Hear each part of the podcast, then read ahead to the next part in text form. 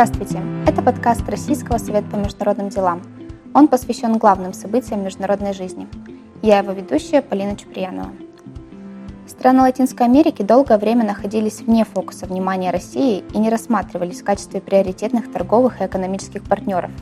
Однако в ситуации, когда число дружественных России государств значительно сократилось, регион Латинской Америки может сыграть немаловажную роль в открытии новых рынков для нашей страны – то же время сегодня в латиноамериканских странах существует неоднозначное восприятие России ввиду текущей геополитической обстановки.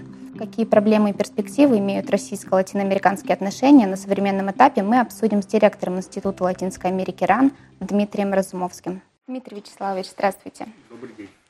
Для начала я бы предложила ретроспективно посмотреть на взаимоотношения России со странами Латинской Америки – как мы знаем, начиная с 1996 года, а конкретно с визита Примакова в Мексику, Кубу и Венесуэлу, Россия стабильно заявляет о том, что э, о своей заинтересованности в данном регионе, в том числе и в своей концепции внешней политики. Поэтому к вам логичный вопрос.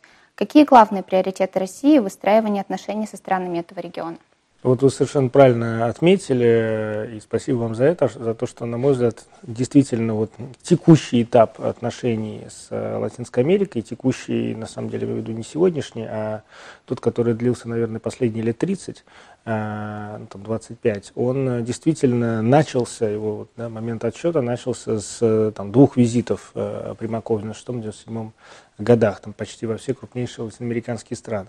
Потому что в 90-х годах, я имею в виду там первую половину, когда Россия вышла из Латинской Америки, да, забросила ее, там, значительно сократилось не только там, политическое сотрудничество, но, естественно, и торговое, и экономическое, были, в общем, практически обнулены связи с Кубой, с Никарагуа. Э, мы находились в неком таком состоянии дезориентации, потому что мы не могли понять, а какая будет новая основа наших отношений. Да? Вот кто мы, за что мы, какие наши национальные интересы, за что мы боремся на мировой арене, и а ведь на самом деле отношения с любой страной, с любым регионом – это функция от ваших э, вообще, главных стратегических целей вашей внешней политики.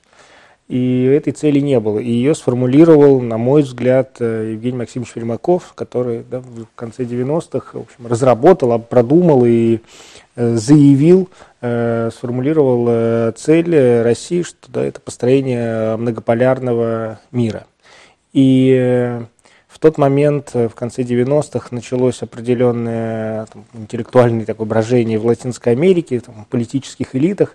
Э, регион все больше э, после череды болезненных реформ 90-х годов, неолиберальных реформ, в нем созревало, созревал такой запрос на собственную независимую политику как ответ на усиливающуюся экономическую зависимость вследствие неолиберальных реформ 90-х годов. И вот обе стороны совпали в этой цели, и как раз вот это, так скажем, сближение сторон, оно и произошло в ходе вот этих визитов, двух знаменитых визитов Евгения Максимовича Примакова э, когда были подписаны первые такие рамочные межгосударственные соглашения, которые, в общем, определяли вот эту канву, основу наших отношений. И если так попытаться, наверное, проследить э, эволюцию наших отношений в последующие там, несколько десятилетий, да, в 2000-е годы, в 10-е годы, ну вот в 2000-е годы э, то, что эта цель действительно оказалась не просто какой-то декларативной, а абсолютно такой истинной и действительной, э, хорошо проявилось в ходе левого поворота в Латинской Америке конца 90-х или начала 2000-х годов, там разные политологи по-разному там датируют начало этого процесса, э, когда пришедшие к власти там, в большинстве крупных стран Латинской Америки левые элиты там, разного спектра политического, там, левоцентристские или даже где-то леворадикальные, у них у всех возник запрос на некий альтернативный центр силы в регионе, да, потому что Латинская Америка сама э, наверное, об этом мы отдельно поговорим, в силу своего исторического опыта, э, все время стремилась заявить себя как э, полноправный да, субъект, актор международной политики, и э, в силу понятного и там, сильного присутствия Соединенных Штатов в регионе, они, наверное, нуждались в таком э, противовесе да, э, растущему американскому влиянию, и Россия для них являлась в каком-то смысле таким естественным э, партнером. Тем более Россия набирала силу, вот, Россия сама стремилась к такой независимой, суверенной, как сейчас модно говорить, да, внешней политике. Вот. И помимо вот этого совпадения интересов, очень важным, конечно, было и инерция мышления и восприятия латиноамериканцев о России, которую продолжали видеть как э, такую вот левую страну.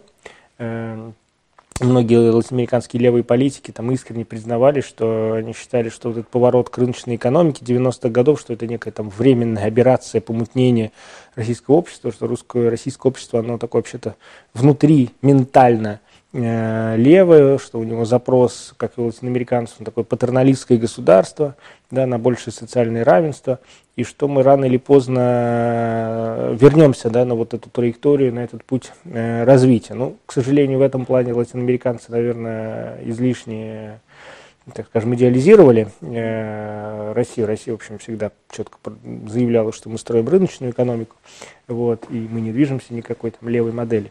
Э, но, тем не менее, инерция вещь, э, особенно на таком удалении, она это вещь, которая живет своей жизнью. Вот, и э, как мои старшие коллеги любили рассказывать, они несколько раз, много раз были свидетелями там, выступлений многих известных латиноамериканских левых политиков, ну, конечно, главным образом Уго Чавес, перед большими аудиториями в России, как они пытались вот добудиться, да, вот, достучаться до вот этих левых начал в наших там, русских сердцах. Э, у них не всегда это получалось, но тем не менее сама попытка э, э, вот такого диалога, да, такой апелляции, она, она, на мой взгляд, показательна. Вот. И э, вот это вот, на мой взгляд, сочетание да, вот этих двух факторов совпадения стратегических целей и такая некая историческая симпатия, да, и Э, может быть, некая там идеализация э, России как такой левой страны и, соответственно, еще идеологического союзника, она и определила вот то беспрецедентное сближение, которое мы видели в 2000-е годы когда было подписано там семь э, соглашений о стратегическом партнерстве с латиноамериканскими странами, когда у нас, в общем, отметились исторические максимумы торговли, причем, там, если в советское время практически вся торговля была сконцентрирована только с Кубой, то в 2000-е годы мы получили действительно такую диверсифицированную и по географии прежде всего, ну там, может быть, менее диверсифицированную по отраслям э, торговлю, было много инвестиционных планов и проектов, да, к сожалению, не все из них реализовались. Вот, и на мой взгляд, этот этап, в общем, он происходил э, и до последнего момента. Понятно, что в тот момент, который мы сейчас переживаем, он, конечно, отразится и на основе отношений с Латинской Америкой. Вот, наверное, об этом стоит поговорить отдельно. Да, и в этом контексте, как вы считаете, с какими странами Латинской Америки у России отношения более близкие? Ну, у нас есть, э, я бы так сказал, два уровня отношений в Латинской Это мое, мой взгляд как академического ученого. Естественно, на официальном уровне вам никто так э, рассуждать не станет. Но что у нас есть э, отношения с Кубой, с Венесуэлой и с Никарагуа. Э, который регулируется несколько иными, вообще, на мой взгляд, подходами и принципами, да, и императивами. И есть отношения с остальными странами региона, которые гораздо более такие, прагматичные, диалогизированные. И, в принципе, ну, здесь можно по-разному э, говорить, что такое хорошее отношение. У нас практически ни с кем в Латинской Америке нету каких-то плохих отношений. У нас не было со времен еще Российской империи никакого такого тяжелого исторического опыта. Мы никогда не были там, колонизаторами, в отличие от европейских стран. Э, Латинская Америка никогда не находилась в никакой форме там, империалистической зависимости от России, как она находилась от Соединенных Штатов или от Великобритании. И это, конечно, влияло и на настроение. Да, э, Советский Союз э, на самом деле вел себя в регионе достаточно аккуратно и тоже достаточно прагматично, вопреки расхожим мнениям. Поэтому у нас э, нету вот каких-то моментов, которые бы омрачали или знаете, так, под, изнутри радировали наши э, там, двухсторонние, э, двухсторонние отношения. Э, если говорить о тех, с кем у нас сложились наиболее близкие отношения, ну, Конечно, многое зависело в том числе и от э, тех элит, которые находились у власти. Очевидно, что, наверное, самые близкие союзники – это вот первые три страны, которые перечислил Венесуэлу, Куба и Никарагуа.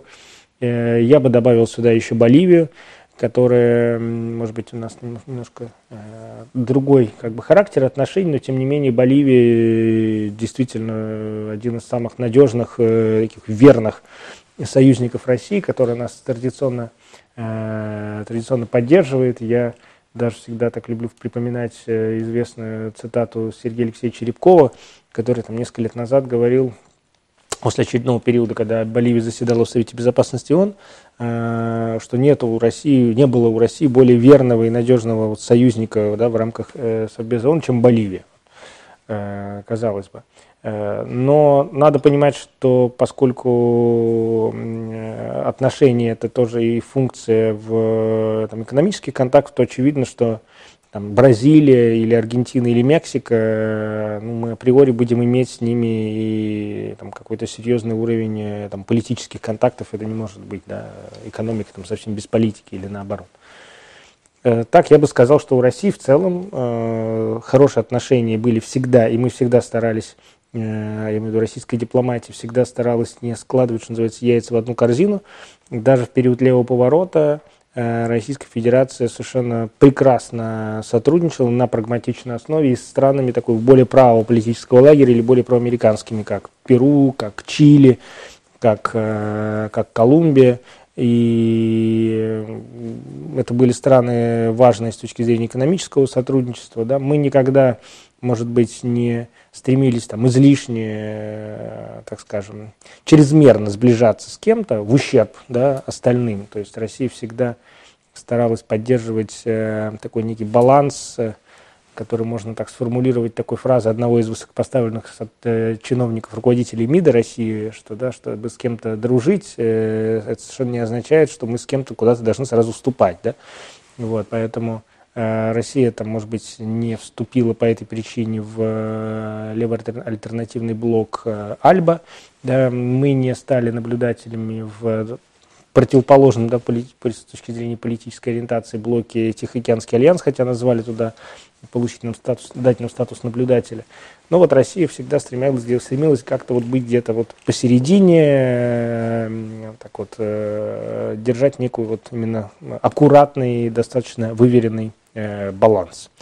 Вот, поэтому, когда задают вопросы, с кем, кто нам ближе всего, наверное, сложно на этот вопрос всегда так ответить, э, потому что со всеми стремились хорошо общаться, и даже вне зависимости от того, э, какие элиты находились у власти, понятно, что какие-то элиты всегда больше имели запрос на Россию, там, прежде всего левые элиты, но благодаря российской дипломатии, когда какой-то стране президентом приходил из совершенно другого политического лагеря, как это было в Аргентине, например, или, как мы видим, это в Бразилии, да, ведь э, Россия не прекратила никаких там попыток э, или политики по выстраиванию абсолютно там э, добрых, конструктивных отношений. То есть я думаю, что российская дипломатия, вот, может быть, это прозвучит громко, но она действительно способна договориться там, со всеми политическими силами и элитами.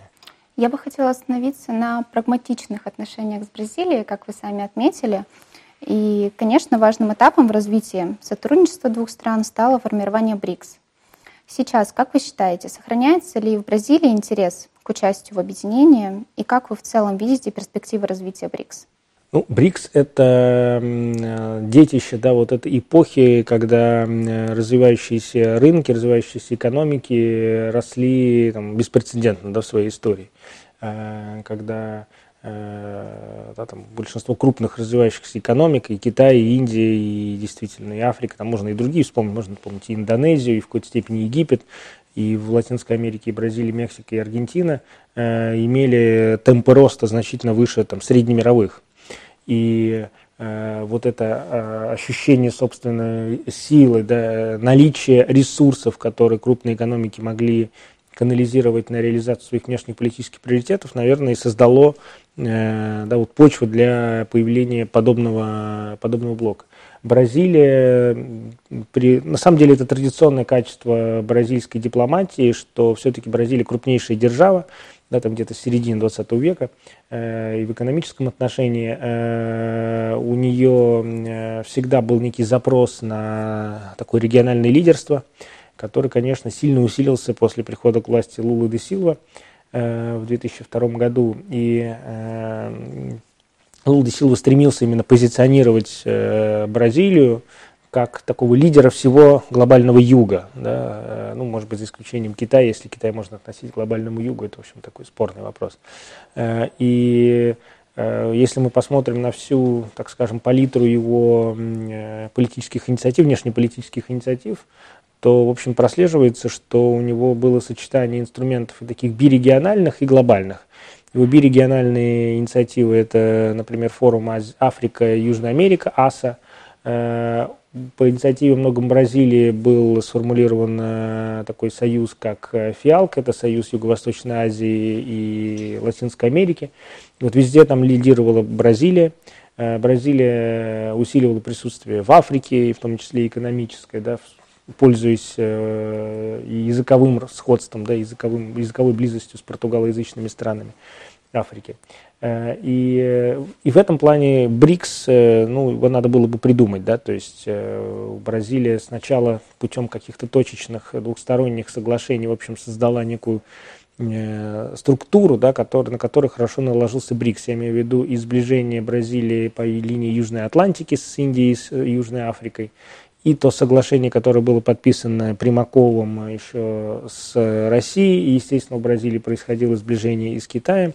И вот эти двухсторонние да, э, как бы сюжеты, они в итоге естественным образом переросли в такой очевидный запрос на БРИКС как э, э, да, такую вот уже платформу или многостороннюю организацию.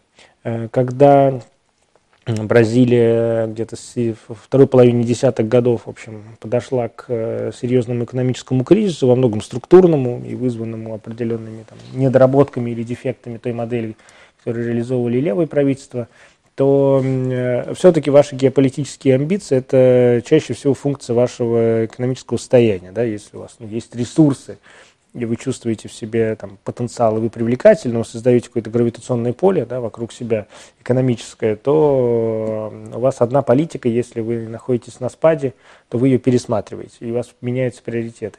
Э, вот, э, на мой взгляд, э, смена да, этих геополитических приоритетов, она, конечно, произошла при приходе Жейра Бальсонар, хотя условия для нее создавались и раньше, еще при президентстве временно Мишеля Темера. И Бальсонара в общем, э, наверное, в первое время его там, элиты э, переосмысляли, переоценивали значение БРИКС, они прекрасно понимали, э, какие бонусы, да, какие преференции БРИКС дает Бразилии, там, в том числе, например, по вопросу реформирования Совбеза ООН, и они не были бы готовы никогда от него отказаться.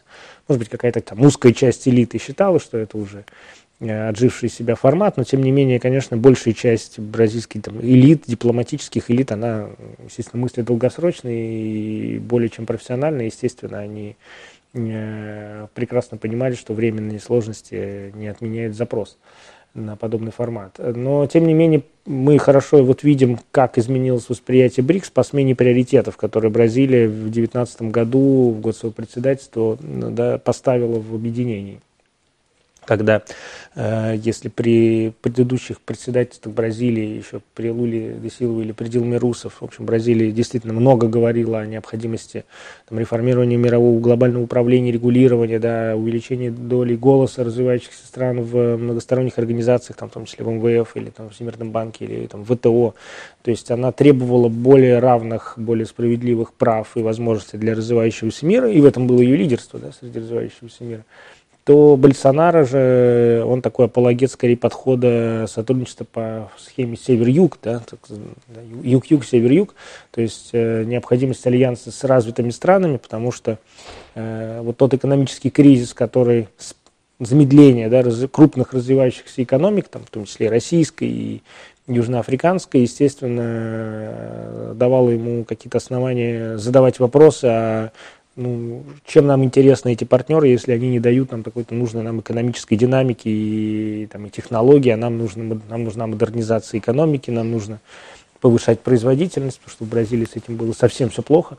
Э, и здесь очевидным тогда становится запрос все-таки на какое-то технологическое, в том числе инвестиционное сотрудничество с развитыми странами. Вот. А поскольку БРИКС все-таки в глазах, наверное, большей части наблюдателей, хотя это упрощение, это некий антагонист коллективному Западу, да, то, наверное, и площадка в том виде, в котором она была, для Больсонара была уже не столь э, интересна. Поэтому Бразилия в 2019 году сконцентрировалась на самых таких прагматичных, я бы сказал, диалогизированных направлениях. Это технологическое сотрудничество, там, да, в БРИКС были свои инициативы, там, платформа STI БРИКС и какие-то совместные проекты. Э, с российскими, там, в том числе и китайскими э, партнерами. Э, кибербезопасность, поскольку для Бразилии это был тогда топ-приоритет, она в том году приняла свою собственную национальную стратегию кибербезопасности. Это борьба там с терроризмом, вот, и э, уже никто не говорил о каких-то глобальных э, правилах игры, да, и там отказе от доллара или о чем-то подобном, как это было раньше. То есть БРИКС вот условно сконцентрировался на каких-то менее конфликтных э, сюжетах и приоритетах. Наверное, это, на мой взгляд, это даже... При этом, да, очень важно отметить, что и это отмечал российский шерпа в БРИКС Сергей Алексеевич Рябков, что качество проработки инициатив, вообще качество организации всего процесса, обсуждение и продвижение по этим суженным приоритетам было на самом высоком уровне. То есть э, это действительно был какой-то прогресс и не просто там пустые декларации, то есть это была действительно серьезная содержательная работа. Вот. На мой взгляд, поскольку процесс прошел в каком-то степени, да, вот это как там есть фраза Горчакова, да, Россия концентрируется. Вот, вот БРИКС сконцентрировался, в, сосредотачивается, да, не концентрируется, сосредотачивается. Вот БРИКС сосредоточился на каких-то там четырех-пяти приоритетах, да, вместо там десяти с лишним, как было раньше. И это в какой-то степени пошло ему, на мой взгляд, на благо. Хорошо, с преференциями для Бразилии разобрались. Если говорить о преференциях для России – то может ли эта группа иметь какое-то особое значение в контексте текущего кризиса во взаимоотношениях с Западом? Э, сейчас, конечно, очень сложно делать прогнозы, потому что мы не очень понимаем, чем вся эта история закончится, то есть какой у нее будет конечный результат. Я думаю, что никто в мире это не в состоянии там, нормально спрогнозировать э, и обосновать да, свои прогнозы. Но, тем не менее, очевидно, что э, БРИКС должна будет в этом формате как-то поучаствовать. Э, во-первых, страны, которые входят в БРИКС, э, не заняли какую-то жесткую антироссийскую э, позицию да, в текущий момент. Здесь не нужно, на мой взгляд, заниматься там шапкозакидательством и говорить о том, что эти страны все нас поголовно поддерживают. Нет, в Бразилии нельзя сказать, что Бразилия там Россию полностью поддерживает. В ней есть часть элит, которые разделяют там может быть, российскую позицию по переговорам по безопасности, да, которая предшествовала текущим событиям. Э, есть те, кто там, категорически не поддерживает там, подобный поворот событий, считая, в общем, это нарушением э, каких-то международных норм и правил и вообще самих принципов бразильской внешней политики. Вот, э, достаточно миролюбивый и, я бы сказал, поддерживающий нейтралитета. Вот, но тем не менее, сейчас сами латиноамериканцы, внутри них идет какой-то такой процесс, мы это видим, да, наблюдая за ними, э, такого интеллектуального бурления и переваривания вот этой новой реальности. Я думаю, что через какое-то время возникнут какие-то серьезные позиции, осмысления и э, подходы, что делать дальше. Вот, э, поэтому, может быть, да, действительно, через какое-то время, я думаю, сейчас, когда спадет это, дай бог поскорее, вот эта острая фаза, то в БРИКС, безусловно, начнет внутри себя обсуждать, э, что он может дать э, в этих новых условиях потому что мы пока не очень понимаем, к чему все это может привести. Да? Кто-то говорит о, о неком новом миропорядке, который сейчас рождается. Да? Не мы его порождаем там, да, целенаправленно и спланированно, а он сам придет да, вот на, вследствие всех этих действий, поэтому мы не можем его предсказать. Э, если это будет новый миропорядок, то да, очевидно, что БРИКС, может быть, даже ему стоит будет иметь смысл говорить о неком расширении, вот, включении еще каких-то дополнительных стран. Вот. Э, может быть, он, наоборот, сконцентрируется на каких-то новых э, там, приоритетах и направлениях, которые там, станут да, во главе угла там, в самое ближайшее время. Та же, возможно, вернуться к идее или ускорить продвижение по направлению ухода от доллара. Да, в БРИКС была создана собственная платежная система. БРИКС-Пэй вернуться, наверное, к разговорам, хотя они велись уже давно, о необходимости расчета в национальных валютах, там, может быть, юань станет, да, вот этой ну, некой новой базовой валютой для БРИКС, как все-таки более там стабильная и спрогнозируемая, да, э, иностранная валюта. Вот, то есть, скорее всего, да, э, какая-то новая повестка для БРИКС э, возникнет. Да, действительно, и позиция всех латиноамериканских стран, не только Бразилии, выглядит сейчас достаточно противоречивой. Например, э, Россия, она всегда выступала против односторонних санкций, и, соответственно, в те моменты, когда некоторые латиноамериканские страны, в частности Куба, Венесуэла, Никарагуа, о которых мы сегодня уже говорили, э, становились объектами этих самых санкций, мы не прекращали с ними никакого сотрудничества. Но сегодня ситуация немного другая. Э, в частности, Куба и Никарагуа воздержались от голосования в Генеральной Ассамблее ООН по ситуации на Украине – Остальные же страны региона, они поддержали резолюцию против России, либо же они не участвовали вообще, если я не ошибаюсь. И таким образом, как можно охарактеризовать реальную позицию стран Латинской Америки по поводу данного конфликта? Она многоплановая и разноплановая, она не может быть единой консолидированной, э, и даже у отдельных стран э, есть разные уровни этой позиции. Ну, постараюсь вот как бы расшифровать. Значит, э, да, воздержался на голосовании, не участвовал в голосовании только Венесуэла, потому что не уплатили членский взнос. Э, остальные страны действительно либо поддержали э, условно Украину, либо воздержались. Большинство воздержалось. Э, если говорить вообще о реакции, то она может как бы условно строиться из двух, на мой взгляд, таких базовых стержней. Да? Первый это реакция именно на сами российские действия, и второй реакции на тот ответ, который там, коллективный Запад дал на эти действия. Что касается самих российских действий, то э, в преддверии да, всей этой ситуации латиноамериканцы э, наблюдали за переговорами России и НАТО по безопасности. Нельзя сказать, что это было в центре их международной повестки, естественно, нет, для них это все-таки было далеко. Но, тем не менее, они реагировали на нее и Э, нельзя сказать, что России удавалось э, очень эффективно до всех доносить э, свою позицию и те принципы, которые мы пытались отстаивать, потому что Латинская Америка, и это важные ограничения для России, все-таки традиционно больше ориентируется на какие-то западные средства массовой информации.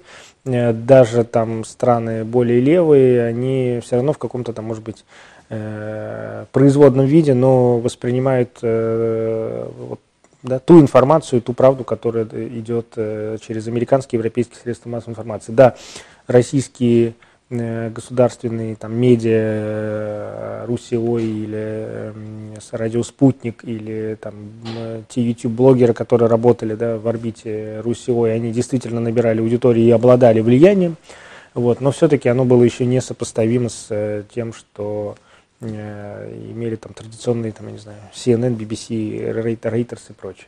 Вот, поэтому э, латиноамериканцы скорее смотрели на наши переговоры.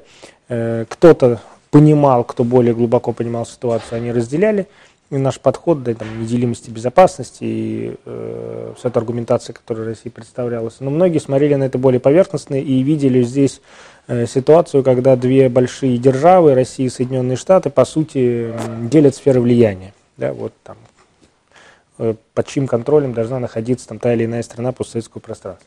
Латиноамериканцам, конечно, такой подход никогда не будет близок, потому что это их собственная историческая боль, они всегда э, сами э, критиковали там, Соединенные Штаты за доктрину Монро, да, за то, что вот, мол, Латин, Латинская Америка это зона исключительных интересов США, а тут, получается, Россия, в общем, занимается тем же самым. Да?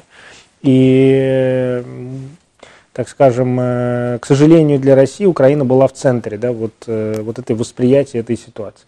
И поэтому, когда случились те события конца февраля, э, многие латиноамериканцы по инерции вот и продолжили это воспринимать. Ах, вот, ну вот Украина же бедная, вот оказалась, опять же таки, не субъектом, а объектом, да, в спорах двух таких мегадержав, да.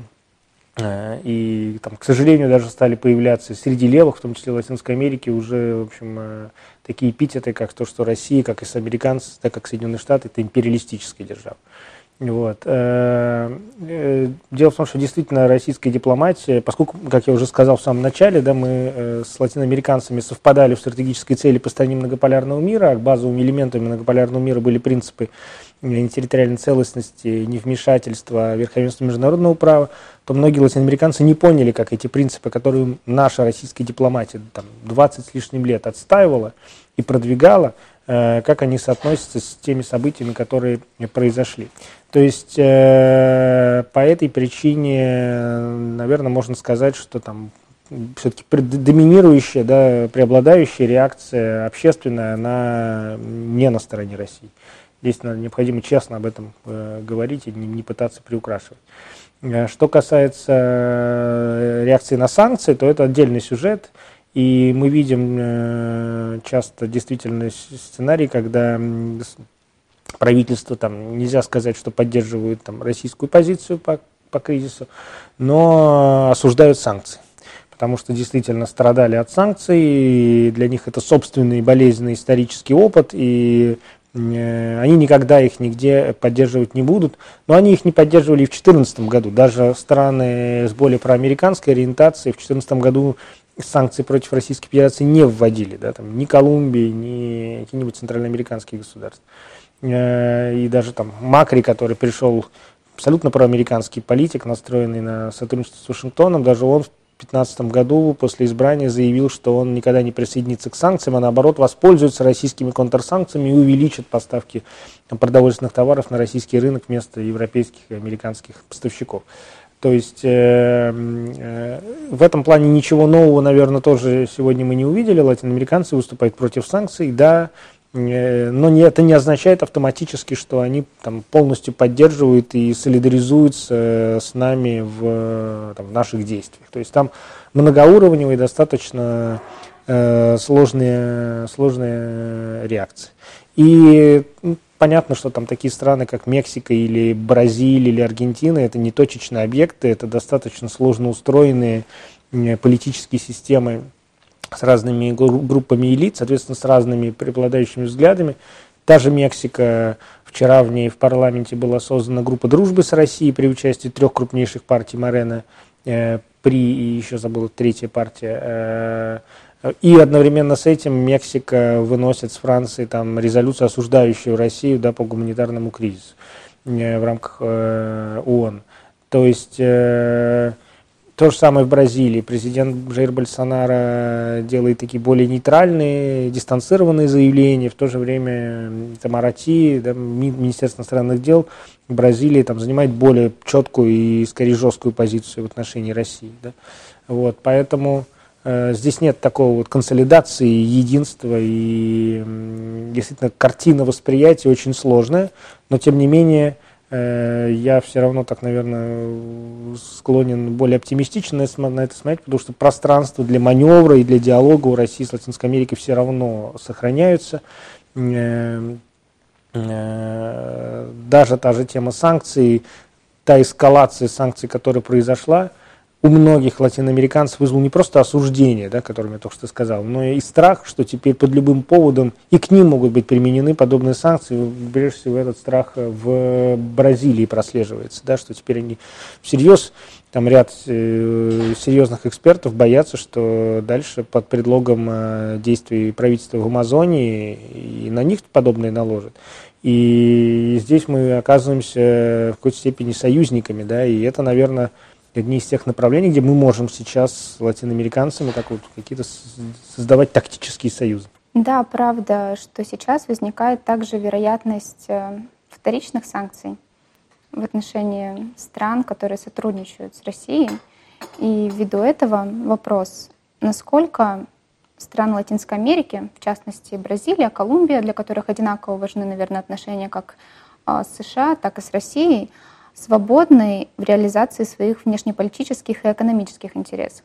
Э, хороший вопрос. Э, есть уже опыт да, вот, э, санкций 2014 года, и когда Латинская Америка к ним не присоединялась, и я помню, какой был энтузиазм у многих российских производителей, что давайте переориентируемся на латиноамериканские рынки, потому что там зона свободная от санкций. Но очень быстро этот энтузиазм закончился, потому что действительно латиноамериканцы чувствительны к вторичным санкциям.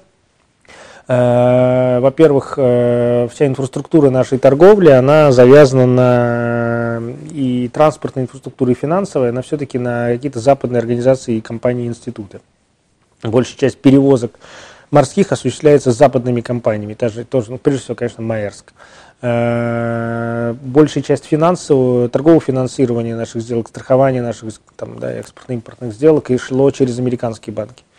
И э, когда там пул российских крупных компаний, в том числе машиностроительных, э, оказался там в СДН-листе или там в, даже просто в кремлевском списке, которым, как мы знаем, не является в общем, санкционным списком, э, многие латиноамериканские там, контрагенты были вынуждены там, отменять сделки, ну или они не могли состояться просто потому, что не было мощностей по доставке. Там, прежде всего, конечно, пострадала компания «Русал», да, и входящие в нее компании там, машиностроительные, там, русские машины, группа ГАЗ и прочее, у которых были планы по присутствию на рынке, серьезные планы и серьезные возможности, потому что благодаря девальвации они получили колоссальное ценовое преимущество да, вот в 2015-2016 году. Э, но все эти планы пришлось свернуть именно из-за того, что, извините, санкции и латиноамериканцы ну, просто уже физически не могли это реализовать.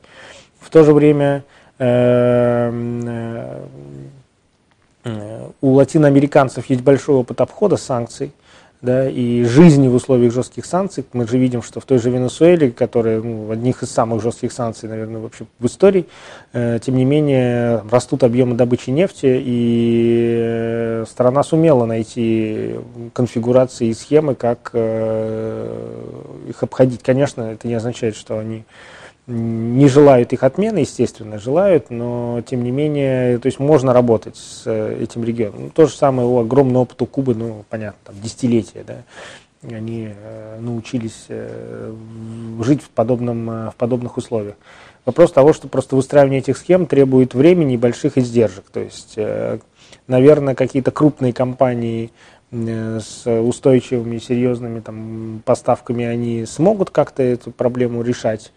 Вот, какие-то мелкие компании, небольшие, для которых там, да, которые там, планируют какие-то спорадические сделки, для них это, конечно, будет э, препятствием. Так или иначе, список экономических партнеров в России сегодня значительно сократился. И хотя важнейшую роль в нем занимает Китай, но все-таки страны Латинской Америки, я думаю, тоже России сейчас очень интересны. И какие конкретно страны региона нам наиболее интересны в экономическом плане, и каковы перспективы выстраивания отношений с ними? Э, ну, к сожалению, да, мы понимаем, что уровень торгово-экономических отношений – это функция общего экономического состояния двух партнеров, да, и российской стороны, и латиноамериканской стороны. Сегодня там не самый благоприятный период э, для, для, для двух сторон, и многие крупные латиноамериканские страны продолжают там пребывать э, в каком-то кризисе, который еще и усугубился ковид-кризисом. Да, даже Аргентина уже, в общем, где-то с 17-18 года не может выбраться да, из э, того жесткого кризиса, который начался еще там, при Маурисио Макри. Вот. Э, Бразилия э, там, периодически выходит на какую-то траекторию роста, но потом все тоже осложняется ковид-кризисом. Вот. Поэтому и Латинская Америка в целом была одним из самых пострадавших в экономическом плане регионов, регионов мира. Для России сейчас, конечно, тоже Сейчас сложно в этом моменте э, сказать, э, э, в какой форме и в какой степени мы вернемся на глобальные рынки. Да, сейчас Россия сама вводит многие экспортные запреты там, на поставку тех же удобрений, на поставку зерна, и а это удобрение – это там, важнейший товар в структуре наших отношений. Понятно, что рано или поздно они вернутся, просто вопрос когда. Э, если вообще говорить о торгово-экономических отношениях в разрезе именно торговли и в разрезе там, иные формы экономических отношений, как инвестиции или там, технологическое сотрудничество, то в плане торговли, ну, после пика где-то 2014 года у нас, э, в общем, э, был такой скорее стагнация, ну, там, спад с какими-то отдельными небольшими там отскоками наверх. Я знаете, там много слышу различных объяснений, почему так происходит, что там недостаток информации, что там проблемы с логистикой, что просто мы далеко находимся э, и прочее, и прочее. Я скорее не склонен думать, что это действительно там, истинные причины, но мы видим, что там для других стран, которые весьма удалены от Латинской Америки, расстояние не препятствует для торговли, а уж в плане обмена информацией в век интернета, поверьте, наши крупные компании неплохо понимают, э, что там происходит и обладают уже серьезными там, аналитическими подразделениями и в состоянии там, серьезно мониторить рынок и видеть там возможности и ниши. В общем, это и происходит. Э, поэтому, мне кажется, здесь некие объективные ограничения, э, связанные просто с тем, что у России ну, не самая большая, так скажем, э, палитра да, отраслей, которые вообще присутствуют в нашем экспорте. Ну, там, откровенно мы, ну, как нам иногда удается продавать какую-то высокотехнологичную продукцию, там отдельные бывают сделки там, по самолетам, по какому-то сложному оборудованию, но, или там, не говорю о военной технике, отдельной военной технике, это отдельный сюжет. Вот, но в целом э, ну, у нас не такой да, развитое диверсифицированное машиностроение, чтобы завалить своим товаром э, Латинскую Америку. А в плане каких-то основных commodities, я думаю, что мы торгуем на пике того, что можем торговать. Вот, поэтому э, плюс происходит процесс, э, что, что в структуре российского импорта из Латамерики преобладают в основном сельскохозяйственные товары. Если мы говорим о Бразилии, Аргентине, то это там зерновые мясо э, или там да, молочные продукты, вино. Э, и Россия, в общем, целенаправленно последние годы развивала самообеспечение да, для реализации целей продовольственной безопасности. Мы покупаем все меньше мяса там, в той же Аргентине ну, по мясу птицы, по свинине мы, мы вышли на самообеспечение, там, импортируем минимальный объем, но по говядине там больше, длин, более длинные инвестиционные циклы. Э, по говядине мы еще на самообеспечение не вышли, но шли по этому пути, да. И поверьте, латиноамериканцы прекрасно понимали, что надеяться на то, что мы там в будущем увеличим э, поставки мяса в Россию, они не испытывали этих иллюзий. А при сокращении латиноамериканского экспорта в Россию, соответственно, ну, да, скорее всего, торговый баланс он будет все равно как-то искать какое-то нулевое равновесие, соответственно, наверное, и наш э, экспорт будет туда тоже в ответ э, сокращаться. Э, но это что касается торговли, а вот что касается ну, каких-то новых нетрадиционных форм сотрудничества, здесь э, ничего не мешает.